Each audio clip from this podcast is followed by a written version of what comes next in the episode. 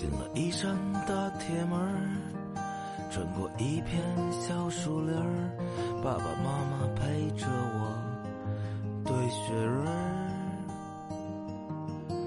妹妹抱着酸奶瓶儿，远处传来下课铃儿，那根烟囱安静的，像一根烟儿。各位爱大紧直辈的听众，大家好！今天咱们继续闲情偶记，聊点什么闲情闲篇呢？这个因为最近自行车又火了啊！只要回国到不管哪个城市，大城市、小城市，我的妈呀，满街的黄的、绿的、蓝的，能想出来的颜色。全给使上了，估计接下来就是各种花的，全是自行车。然后已经从生活中仿佛远离了很多年的自行车又火起来了。当然，这代表了人类的进步啊！不光是健身，不光是代步，而且还环保，保护人类有限的能源。所以在全世界，自行车现在都火起来。但是在中国最火啊！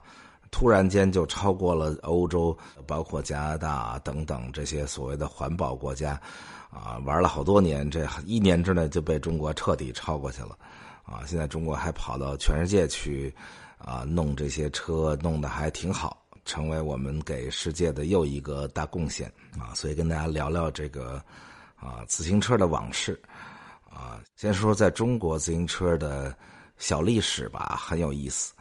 啊，中国差不多，也就是在欧洲有了自行车没几年，差不多一八六八年就开始有记载。啊，大家如果有机会去我们的杂书馆，那里边有大量的旧上海的那时候的报纸啊、画报啊、《点石斋画报》等等，都可以看到那时候就开始说哇，这个西洋传进来一种神奇的车，啊，有点像哪吒，哈哈哈所以后来大家开玩笑说。这个各行各业拜祖师爷，自行车拜祖师爷应该是哪吒哈哈 俩轮子，然后中国人充满了好奇，说这东西俩轮子就能站住，然后蹬两下行走如飞。还有当时中国的老农特别惊奇，说我们以前也脚踏车，脚踏的是水车。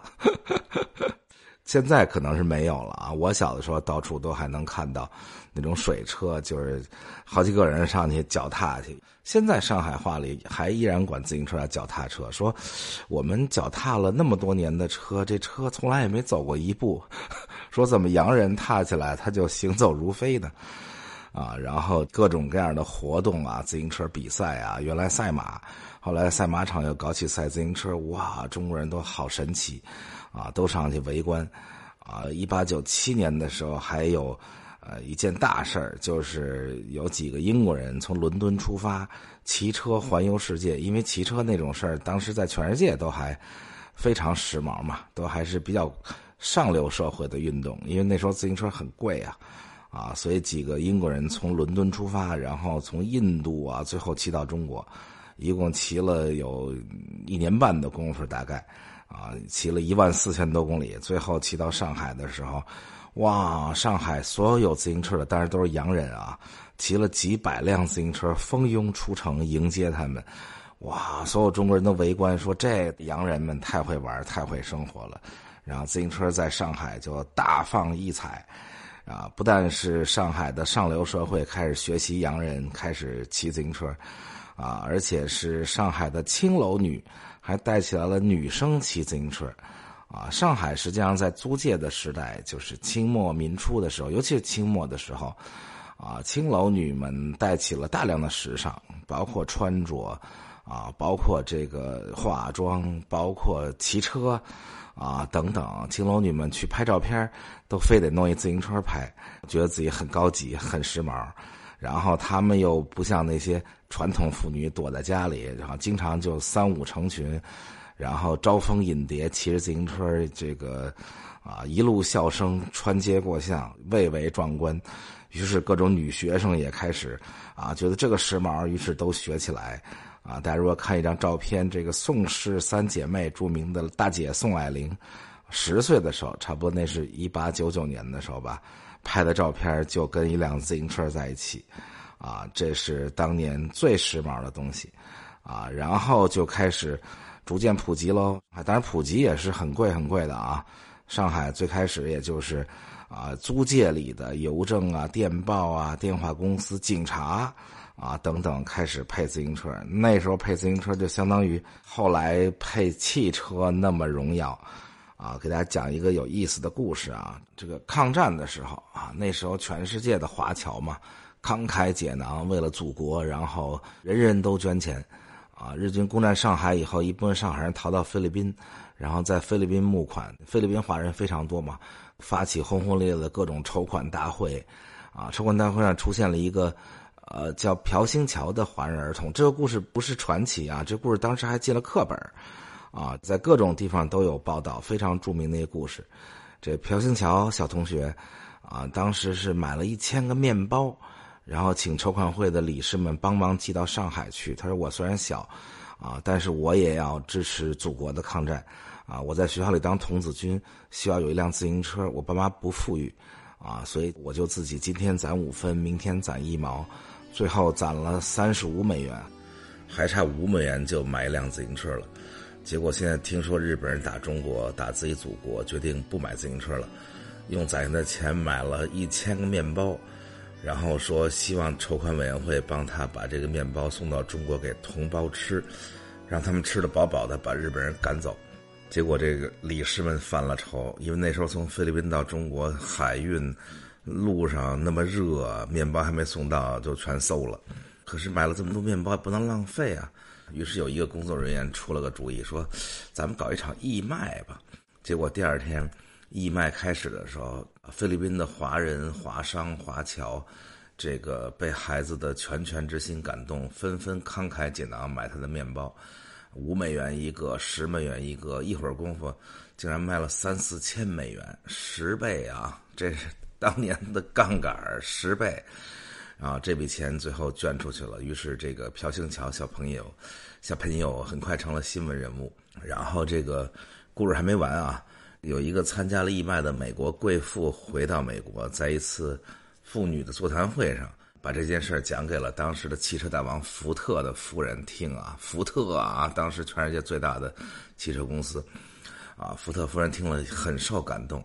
马上给美国驻菲律宾的总督，菲律宾当然是美国殖民地啊，所以就给菲律宾总督打了电话，寄去四十美元，说请总督大人代为购买一辆最漂亮的自行车送给儿童朴星桥。这个于是朴星桥得到了梦寐以求的自行车。可是这孩子特别有意思，他依然没有骑，他又请筹款委员会帮忙搞了一场为期三个月的义租活动。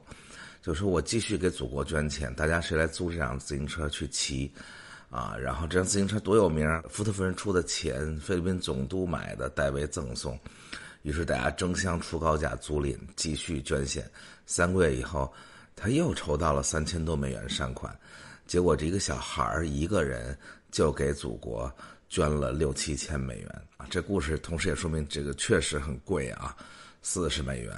啊，当时跟中国的钱比是一比四，就一百六十块钱，差不多在上海也是这个价钱。这个价钱的自行车，当时相当于一个壮劳力三年的工钱，啊，相当于一个中学特级教师五个月的工资。买得起的人并不多呀。上海很长时间的自行车保有量都没有超过一万辆。那好多人想拉风怎么办呢？这个追女生的时候，啊，自己想炫耀的时候，所以那个时候其实就出现了。小黄车这种东西，啊，那个时候租金一毛钱一小时，当时在上海的影星们也都以骑自行车为荣。虽然影星们也都这个买得起汽车啊，但是觉得骑自行车很拉风，啊，包括周旋周旋当时为了练自行车，还把脚踝骨给摔骨折了。快解放的时候，上海已经有了十万辆自行车了啊！这说明上海还挺富，啊，几百万人的城市有十万辆自行车，已经相当于早期改革开放上海那时候刚刚富裕起来的汽车保有量了。当然，那时候的旧上海虽然已经是中国很强的工业城市，但是中国还是造不出那些轴承啊等等，啊，包括。到现在前几年，好像李总理还说，我们什么时候能造出圆珠笔芯儿？就是那个轴承、那滚珠，那都是非常难造的。所以那个时候，主要骑的都是三枪啦、飞利浦啦、兰陵啊等等这些牌子。所谓的国产车也都是，嗯，主要的部件啊，轴承啊、链条这都进口，然后自己弄点管子组装的。啊，解放以后当然就有了啊！解放以后，我们有了上海的这个永久啊、飞鸽呀，这个和我一样年纪的人都记得特别清楚啊，而且是价格非常的高，自行车手表都卖一百五，你想想，一百五十块钱啊，那跟解放前的一百五十块钱差不多。那时候上海普通的人的收入十多块钱的时候就卖一百五。啊，那个时候政府的政策，这个用工业品的高价回笼货币，有点像这些年政府以高价的土地跟房子回收货币，这个路子差不多。反正大家就是现在花好多年的钱攒，然后买个房子。那个时候就是攒好多年前，啊，买个自行车，再买个缝纫机，再买个手表，就可以娶媳妇儿了。那个时候娶媳妇儿叫三大件嘛。所以当时我的爸爸妈妈结婚的时候，也就是这三大件自行车、缝纫机、手表。然后我记得我小的时候，我爸爸想骑一辆新的自行车，就是他自己组装的，买点零件儿等等，自己在家里吭哧吭哧，费了好大的劲。当然了，这清华大学土木工程系，不光是会土木建筑结构啊，还能。组装自行车，那个时候，我妈裁衣服，我爸组装自行车。你想我生出来的时候，那时候文革，啊，家里什么也没有，全靠自己动手，所以我小的时候就觉得自行车特别特别珍贵，啊，以至于我们那一代人几乎没有骑过新自行车，啊，我最开始骑车的时候就骑的是我爸的那辆自己组装的那个，当然前面也写着永久啊。自己组装的永久牌自行车，而且还个子小，掏裆骑。现在的小孩都不知道什么叫掏裆了，就是骑不上那个座儿。从侧面，从侧面，然后一脚蹬着蹬子，另一脚伸到那边，从那个自行车大梁底下，然后侧面骑，啊，就为了学那个摔的跟鬼似的。而且家长都是孩子们摔了都不心疼，都心疼那自行车。说：“哎呀，你看你把自行车这个脚蹬子摔歪了，然后经常摔的都蹬不了了，就别进去了。然后自己敲半天又把它敲直。我还记得我第一次骑出门，是我妈带我去积水潭游泳，然后就骑到这个德胜门的时候，从那个坡上溜下去，越溜越快，我也刹不住车了，然后摔的自己跟王八蛋似的摔的。”各种骑车的美好的记忆啊！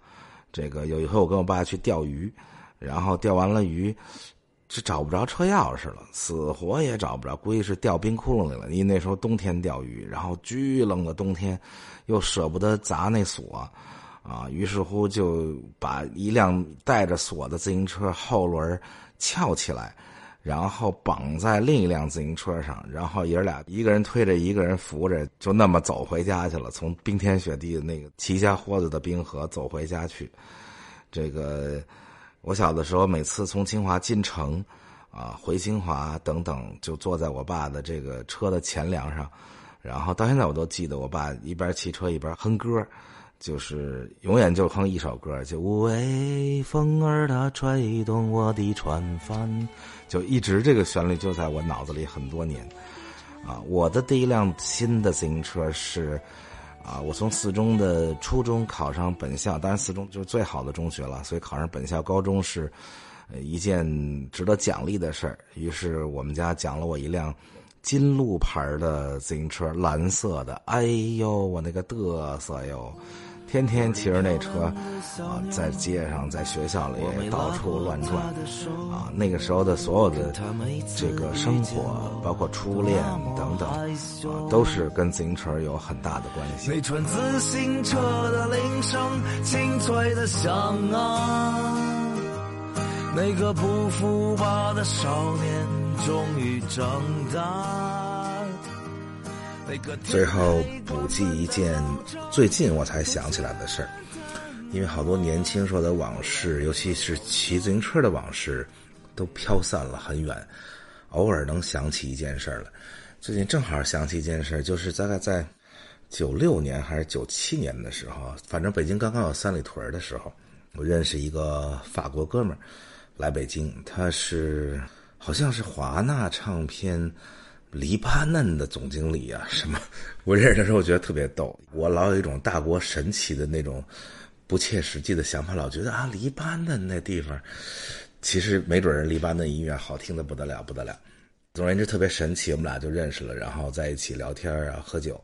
然后他就买了一堆那个盗版唱片，我当时还说你怎么买盗版唱片？他说买不到别的呀。他说这都多有意思呀。其实他觉得挺便宜的，可能他住在北海宾馆，然后自己还买了一个破自行车，天天骑着在北京倍儿高兴。那个时代有点文化的外国人都特别喜欢来北京，做生意的外国人都特别喜欢去上海，因为这完全不一样啊。就这哥们特别逗，本来他说要走了，我说啊好，我给你送行。突然第二天他跟我说，我把机票改了。我说你为什么改机票？他说我买的唱片里有一张听不了，我很生气，我很愤怒，我要找他去换。我说你买盗版唱片，你 要饭的还嫌馊啊？他说不行，这个盗版唱片也不能放不出来，我得找他去换。结果他就去找人理论去，然后。终于换了一张唱片，结果改机票的钱可能比那多得多。然后临走之前，他跟我说：“我把我的自行车存在了北海宾馆的停车场，然后把钥匙留在前台，我把自行车送给你了。”哎，我觉得还挺感动，这哥们儿还挺有意思。虽然我那时候已经都开车了啊，我还是专门跑到北海宾馆去把自行车给取来了。取来以后，从北海往家骑的时候，骑到了差不多一半我就骑不动了，因为那个时候每天在外头混呐，跟现在不一样。现在很健康，那时候身体还没现在好。结果骑到一半实在受不了，把自行车扔路边，然后打一车回家了。啊，然后又过了几年吧，我又见到这哥们，那时候他已经得癌症了。那时候好像已经在法国见到他，然后坐在一条酒吧街的。啊，外面，然后喝着酒，聊着人生，看着巴黎夜景，然后他特别乐观，在那儿哈哈大笑，啊，说活得也挺值的，也挺好的。再后来就没再见过他，啊，所以一件小小的往事，啊，说起来其实还挺怀念那个时候，年少的时候的自己，戴着眼镜，骑着自行车，双手撒把，然后在路上不停的回头看漂亮的女生。的日子。